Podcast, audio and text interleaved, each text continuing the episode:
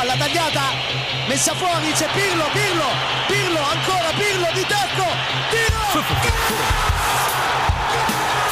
Una sassata del capitano! Mamma mia, una sassata del capitano che stavolta non l'ha potuto! Serie Amore, der Italien Fußball Podcast mit Mario Rica und Mario Seuke.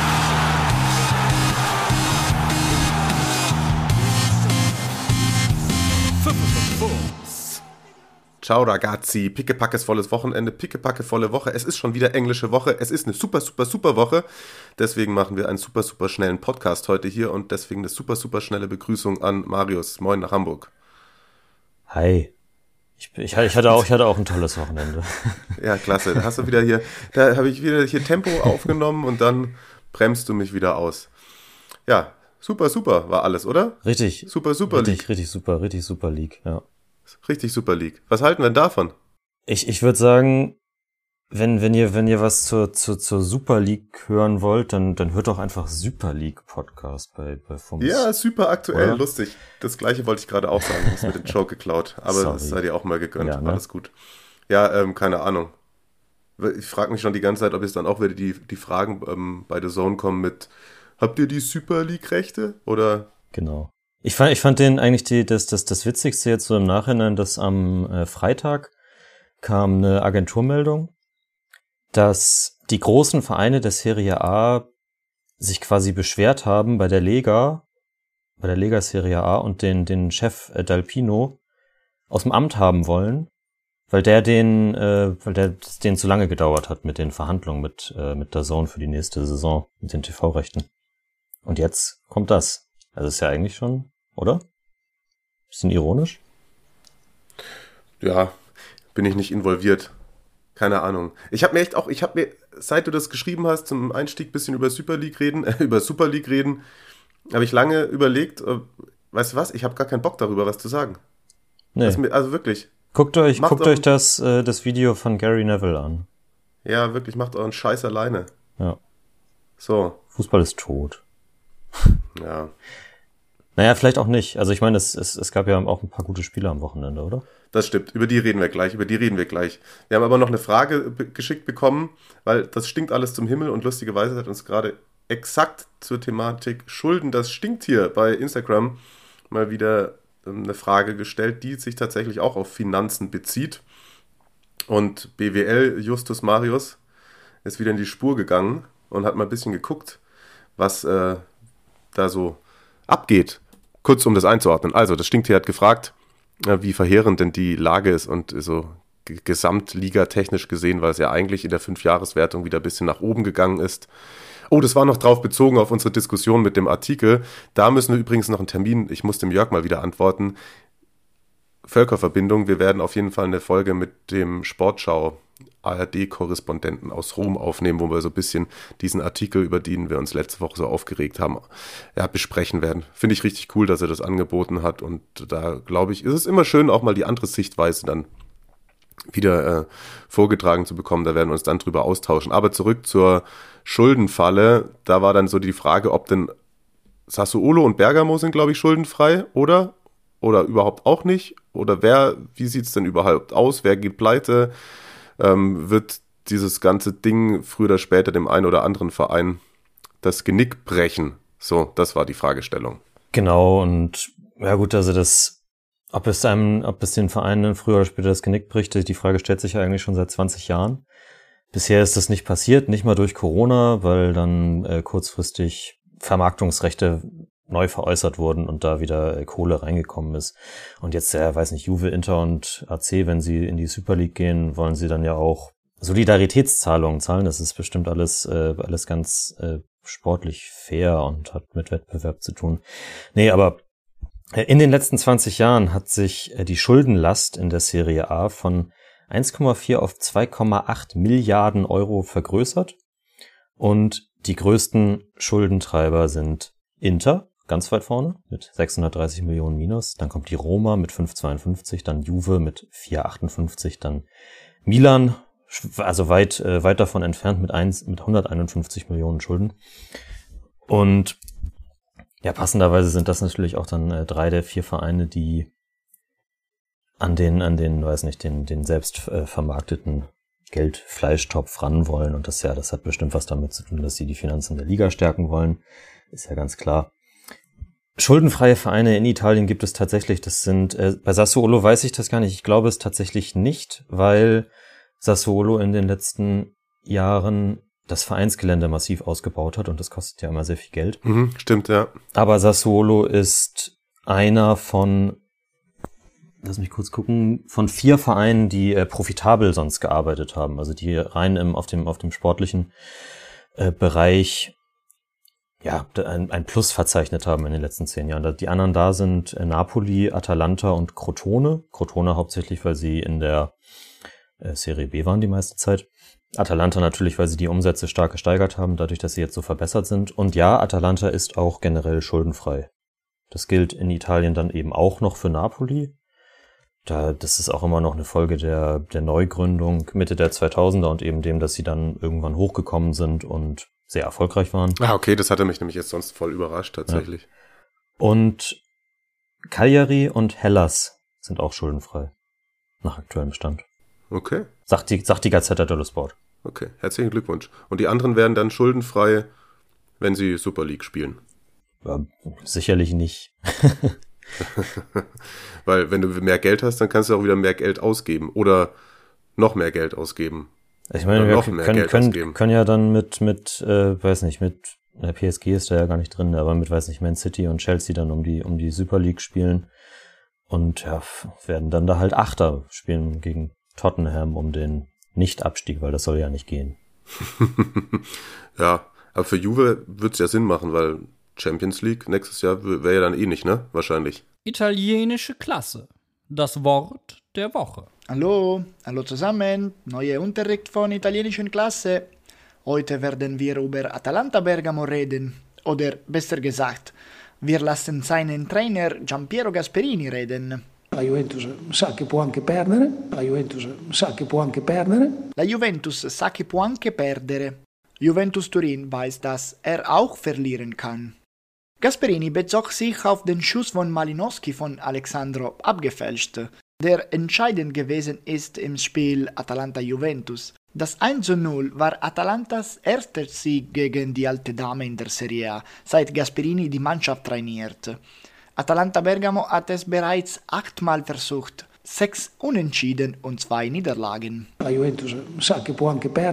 Der Sieg im Gewissstadion ist wichtig für die Tabelle, da Atalanta dadurch Juventus auf Platz 3 überholt hat. Aber vor allem für das Finale der Coppa Italia, das genau in einem Monat stattfinden wird. Es wird immer Atalanta-Juventus sein und Gasperini sendet ein klares Signal. La Juventus sa che può anche perdere. Juventus weiß, dass er auch verlieren kann das ist eine Herausforderung, ein Versuch, die Kräfte auf dem Feld umzukehren.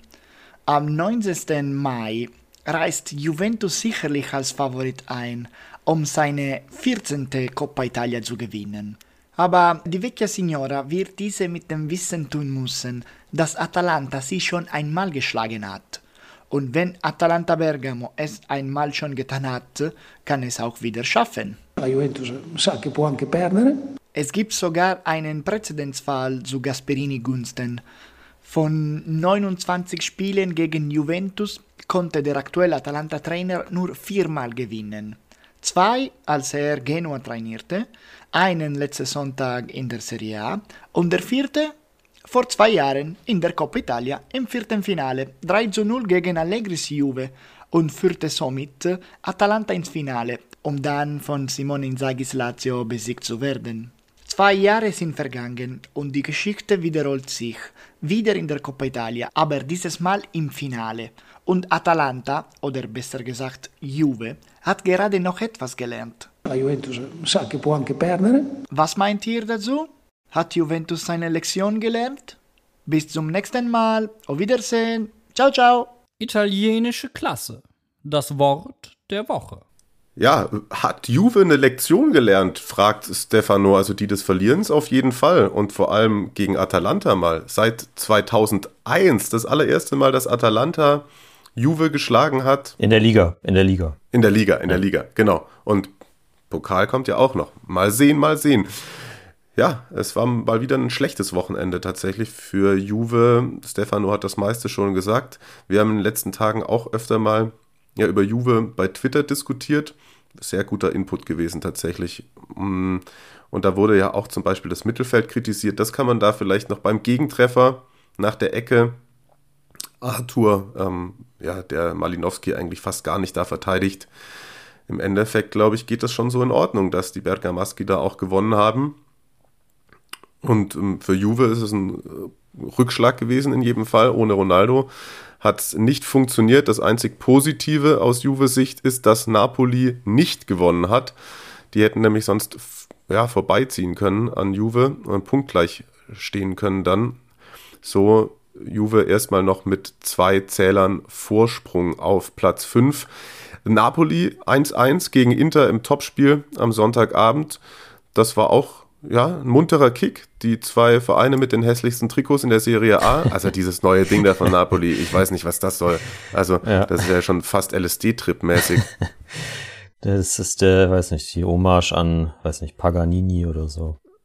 Napoli ist in Führung gegangen in der ersten Halbzeit durch ein Eigentor von Handanovic. Ja, der war da auch noch ein bisschen von De Frey unter Bedrängnis gesetzt worden, aber den schmeißt er sich da doch selber ins Netz. Kurioses Tor.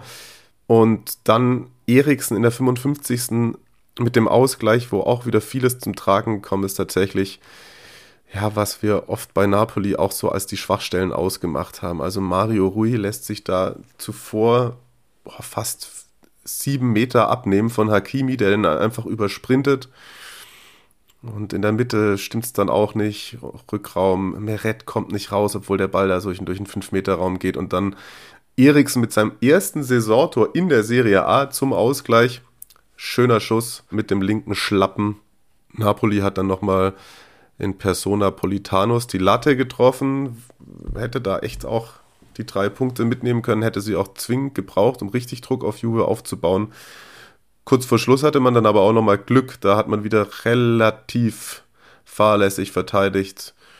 Und so trennt sich dann Napoli von Inter im Topspiel mit 1 zu 1, was auch bedeutet, dass ja, Inter nicht verliert und da jetzt mit weiterhin ja, mit neun Zählern Vorsprung vor Milan in lang, langsam in Richtung Scudetto marschiert.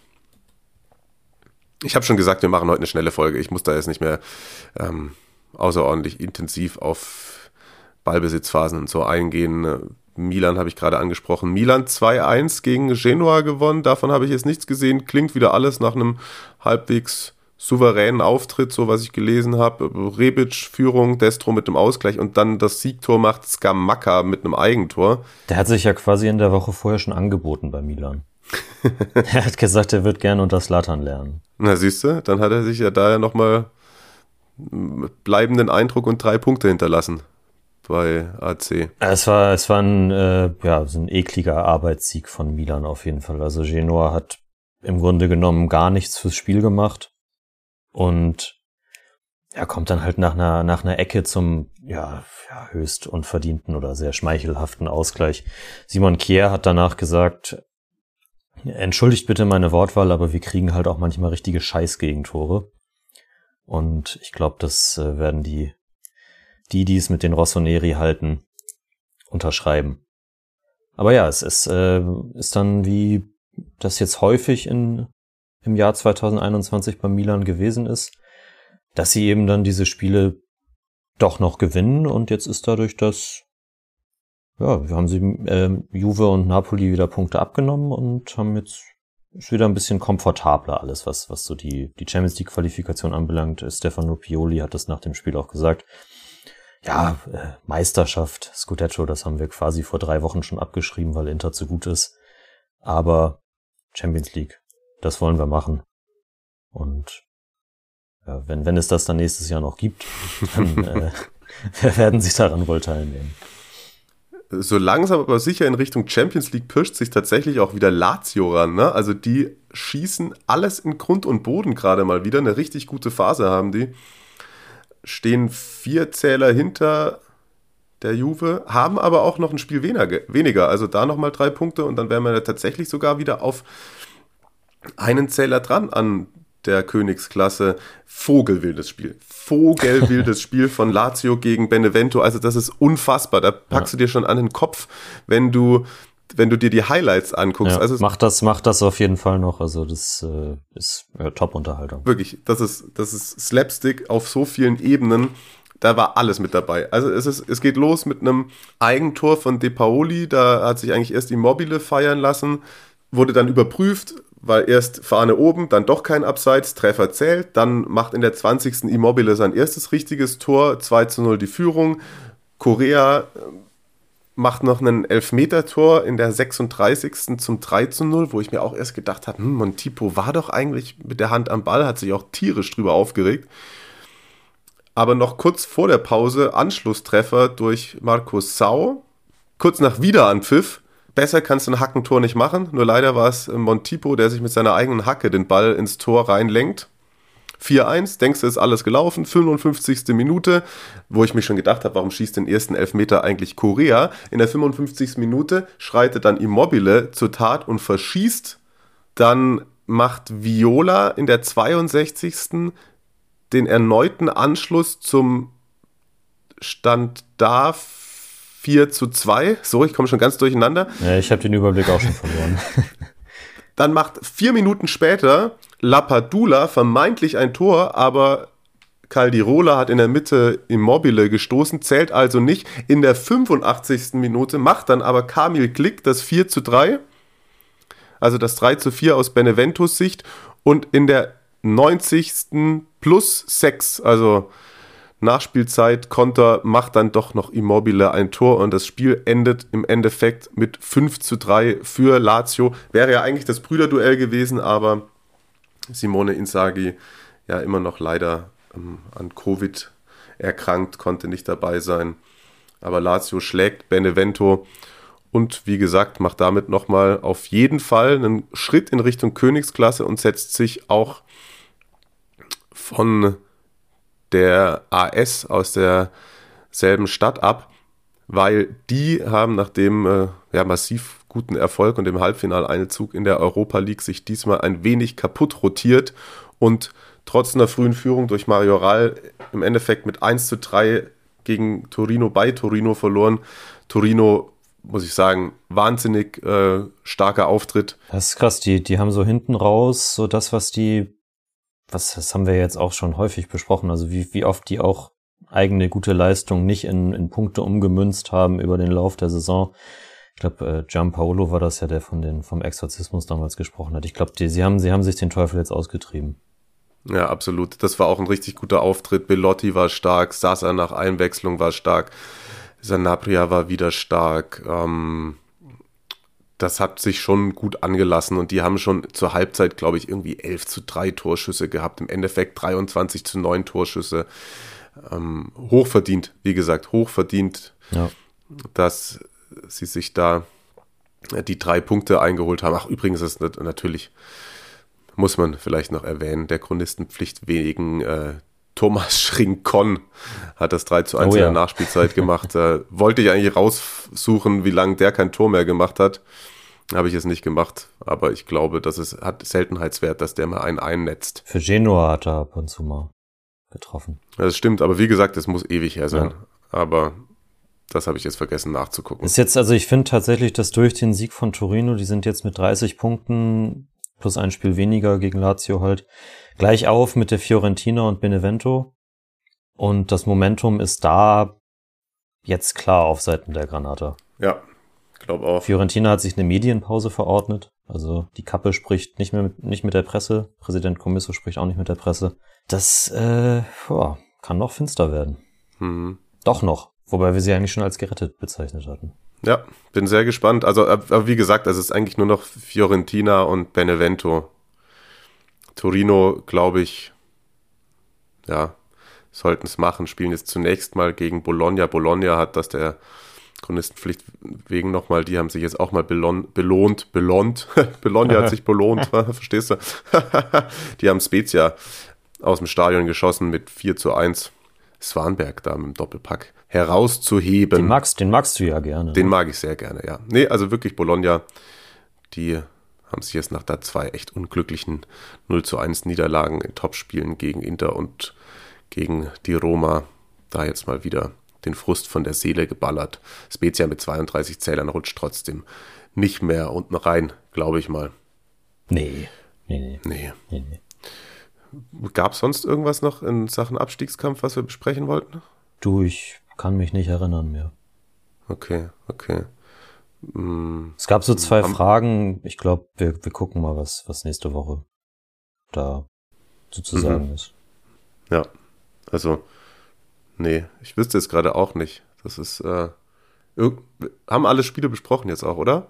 Ich habe ich hab Samstag Sampdoria gesehen. Daran erinnere ich mich noch. Ah, Letzte Erinnerung an Samstag, nein. ah die Ähm, haben gegen Verona gewonnen, ne? Genau, Ah, und bei, stimmt. bei Hellas ja ein bisschen Ungemach. Also ich glaube, wir müssen den, den, den Steffen dann doch nochmal reinholen und fragen, was dann eigentlich Ja, wieso? Was ist da? Was ist da? Ja, er, er- er meinte, dass das so seit, seit so ein paar Wochen ist da die Luft irgendwie raus und der Trainer Juric beschwert sich, weil das, dass der Verein noch nicht auf ihn zugegangen ist wegen Vertrag, dabei läuft sein Vertrag noch bis 2023. Und jetzt der Berater von Zaccagni ist wohl wöchentlich in den Napoli-Radios, um, um seinen, seinen Spieler offensiv anzubieten, aber der, der bringt halt auch überhaupt nichts mehr quasi. Und also das war jetzt auch ja, 30 Minuten ausgeglichenes Spiel und dann hat Sampdoria das aber so sowas von souverän runtergespielt.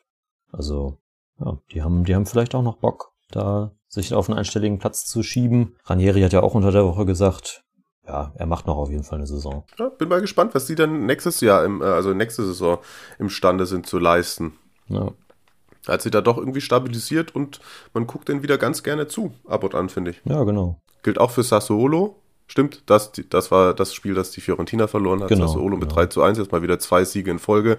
Da auch, ähm, ja, wenn man es vergleicht mit Hellas, hat man da das Gefühl, dass die Zerbi da die Mannschaft ein bisschen besser motiviert bekommt und da noch nicht so die Luft raus ist. Ja, da war es halt zwischenzeitlich mal, aber jetzt haben sie, ja, sie haben vielleicht einfach das Tief, das Hellas jetzt gerade hat, Ja. eben schon hinter sich gelassen. Genau, ja, dass Berardi zurück ist, hat man auch gemerkt, Ja, glaube ich, ein wenig. ja. Und Locatelli davor auch schon. Der war auch schon sehr gut beim, beim Erfolg bei Benevento am Montag. Das hatten wir noch gar nicht besprochen. Genau, das war ja am Spieltag zuvor. Ja, aber dann sind wir doch jetzt komplett. Haben wir sonst noch irgendwas? Ja, Chitina Kramer hat sich gemeldet. Die war oder ist häufig bei Atalanta Uh, und möchte uns erzählen, wie das so ist. na dann. Gude, da ihr ja dazu aufgerufen hattet, euch ein paar Stadionerlebnisse zukommen zu lassen, dachte ich mir, dass ich auch direkt mal die Chance nutze. Und vorneweg, nur um das klarzustellen, mein schönstes Erlebnis auf italienischem Boden war natürlich der Auswärtssieg der Eintracht gegen Inter Mailand. Aber darum soll es hier heute nicht gehen. Das wollte ich nur mal erwähnen, weil ich ja weiß, wie sehr Mario die Eintracht liebt. Grüße. Ich bin, wenn Fans erlaubt sind, regelmäßig bei Atalanta Bergamo zu Gast. Und da kamen mir eigentlich zwei Spiele direkt in den Sinn. Das eine war im März 2014 gegen Sampdoria ein 3 zu 0 Heimsieg im alten Stadio Atleti Azzurri d'Italia mit schönen Toren von Carlos Carmona, Bonaventura und das 3 zu 0 kam dann von German Dennis. Es war wirklich ein wunderschöner Fußballtag mit herrlichem Wetter. Alles war tutti und genau deswegen ist dieses Spiel auch zu langweilig für die Kategorie und ich habe mich für ein anderes entschieden. Und zwar gegen Lazio Rom in der Saison 15-16. Das Ganze fand an einem Mittwoch um 20.45 Uhr statt. Und wenn ich sagen würde, dass es geregnet hat, wäre dies noch untertrieben, weil es einfach komplett gepisst hat. Also von morgens bis abends Platzregen ohne Ende. Die ganze Stadt stand unter Wasser gefühlt.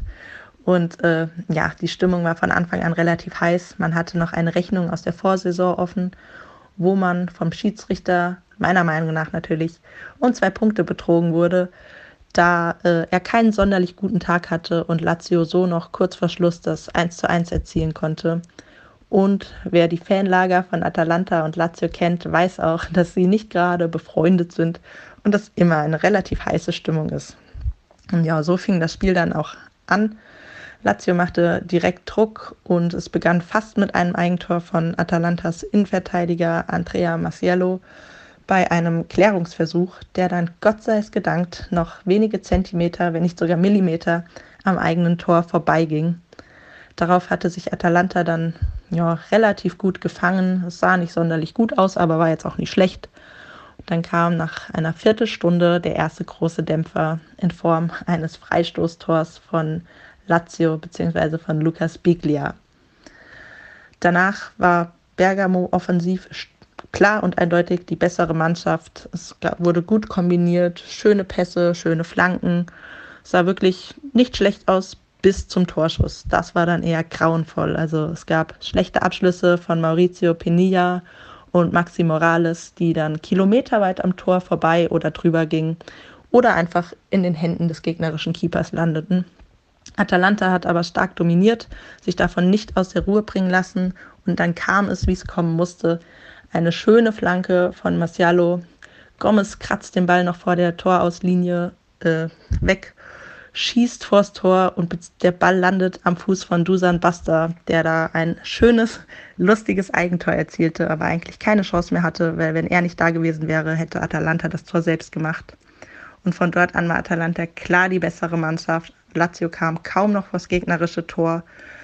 In der 80. Minute wurde noch ein alter Bekannter mit Miro Klose eingewechselt, der dann allerdings auch nicht mehr viel machen konnte. Und kurz vor Schluss, in der 85. Minute, ist Marco D'Alessandro mit dem Ball am Fuß über den rechten Flügel gerannt, wurde nicht attackiert, komplett freigelassen, passte auf Papu, der links vorm Tor stand, und Gomez hatte alle Zeit der Welt, sich den Ball auf den starken rechten Fuß zu legen und schweißt das Ding unhaltbar unter das rechte Lattenkreuz. Es war Ekstase pur im Stadion, natürlich nur auf der Atalanta-Seite.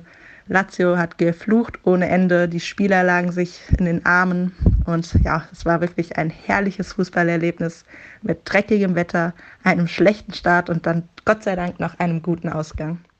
Ja, schöne Nachricht, sehr schöne Nachricht. Keine Ahnung, was sie da mit Frankfurt und Werder meint. ja, das, das äh, weiß ich da. Damit kenne ich mich auch nicht aus, deutscher Fußball und so, ne? Ja, aber, aber äh, vielen Dank. Äh, folgt Appleboy Cola für regelmäßigen Hate am Wochenende und auch Politik und so. das lohnt sich, ist äh, sehr unterhaltsam. Ja, auf jeden Fall. Aufrechte Frau. Und genau, das mit Frankfurt-Werder muss ich mir nochmal bei Gelegenheit erklären. Stich ist auf dem Schlauch, verstehe ich gar nicht, was sie meint. Aber das war, war, doch vielleicht auch mal wieder Motivation für euch, oder? Uns sowas einzuschicken. Voll, ey, mach das. Danke für die ganzen Fragen. Wie gesagt, für, ich hoffe gegen Saisonende dann auf die Sonderfolge mit Jörg. Ich fände es gut, dass es du gerade schon angesprochen hast dass wir mal Stefan fragen vom Hellas-Blog, ob er was machen will. Falls er das hört, kann er sich ja gerne mal melden. Wir, wir schreiben ja eh des Öfteren mal. Ex-Hellas-Blog. Ex-Hellas-Blog, genau. Mentalita Calcio. Yes, lest da. Oh, super geiler, das wollte ich noch machen, können wir an der, äh, an Stelle, der Stelle machen. Äh, der neueste Eintrag in seinem Blog, sehr, sehr lesenswerter Beitrag. Auf jeden Fall vom 15. April ist der Eintrag. Geht mal auf mentalitacalcio.de auch schön aufgebaut, tatsächlich. Großes Kompliment, ähm, wie er da sich äh, neu erfunden hat. Und das ist eine sehr, sehr lesenswerte und ausführliche Geschichte über Dario Hübner und Igor Protti. Hübner, Legende. Absolut. Und das ist sehr, sehr lesenswert auf jeden Fall. Da musste ich oft schmunzeln und bin da gerne durchgegangen. Das auf jeden Fall als Empfehlung. Und wie gesagt, vielleicht quatschen wir mal mit Stefan dann die Tage, was denn so bei Hellas noch los ist und die Sonderfolge zum Saisonende dann vielleicht auch nochmal mit Inter, aber auf jeden Fall auch den Jörg von der ARD-Sportschau holen wir uns ans Mikrofon und eventuell, eventuell kann sich Marius dazu aufraffen, nächste Woche die gestellten Fragen zu beantworten. Wie gesagt, diese Woche ist das uns irgendwie, da hat er meinen Rücken, dass wir darüber jetzt nicht reden. Machen wir auf jeden Fall. Sind ja jetzt, jetzt ist englische Woche in der Serie A. Jetzt ähm, am Dienstagabend fängt das an das ist dann der ja, 32. Spieltag äh, Hellas Florenz, oh, auch das, das äh, Negativform-Duell. Und äh, es, es gipfelt, der Spieltag gipfelt am Donnerstag in zwei äh, super interessanten Partien. Die Roma empfängt Atalanta und Napoli spielt gegen Lazio. Da geht es, äh, da geht's, da geht's dann richtig, richtig dick um Champions League. Yes, das darf ich kommentieren. Oh ja, dann äh, Siehst ihr, seht ihr, Mario kommentiert das, noch ein Grund mehr einzuschalten. Da freue ich mich echt drauf. Napoli, Lazio könnte geil werden. Für Lazio ist das ja auch richtig, äh, ja, richtig krasses Programm. Dann, dann spielen sie am Wochenende, also am Montag dann, gegen Milan. Aber wenn sie da zwei, zwei Dreier holen, dann sind die wieder richtig dick im Geschäft und die Königsklasse. Voll, voll, ja. Wir haben so angefangen, wir hören auch so auf. Ja. Es wird eine super, super, super Woche. Ich wünsche euch allen super, super viel Gesundheit und ja, hoffentlich ein bisschen Sonne an der einen oder anderen Stelle. Zufriedenheit, Ausgeglichenheit, ein wenig den Fokus auf die wesentlichen Dinge liegen. Ist nicht immer Fußball. Und wenn ihr Fußball schaut, dann habt trotzdem sehr viel Spaß und hört Serie Amore, lest Mentalita Calcio. Ich küsse eure Augen. Bis dann, Marius. Schöne Woche dir. Ebenso, ebenso, genau. Äh, wenn ihr weitere Fragen habt, stellt ihr natürlich wieder immer über die bekannten Kanäle. Lasst Abos da, hört uns, sendet Kritik oder nicht. Und dann in alter Frische wieder nächste Woche Montag. Ciao.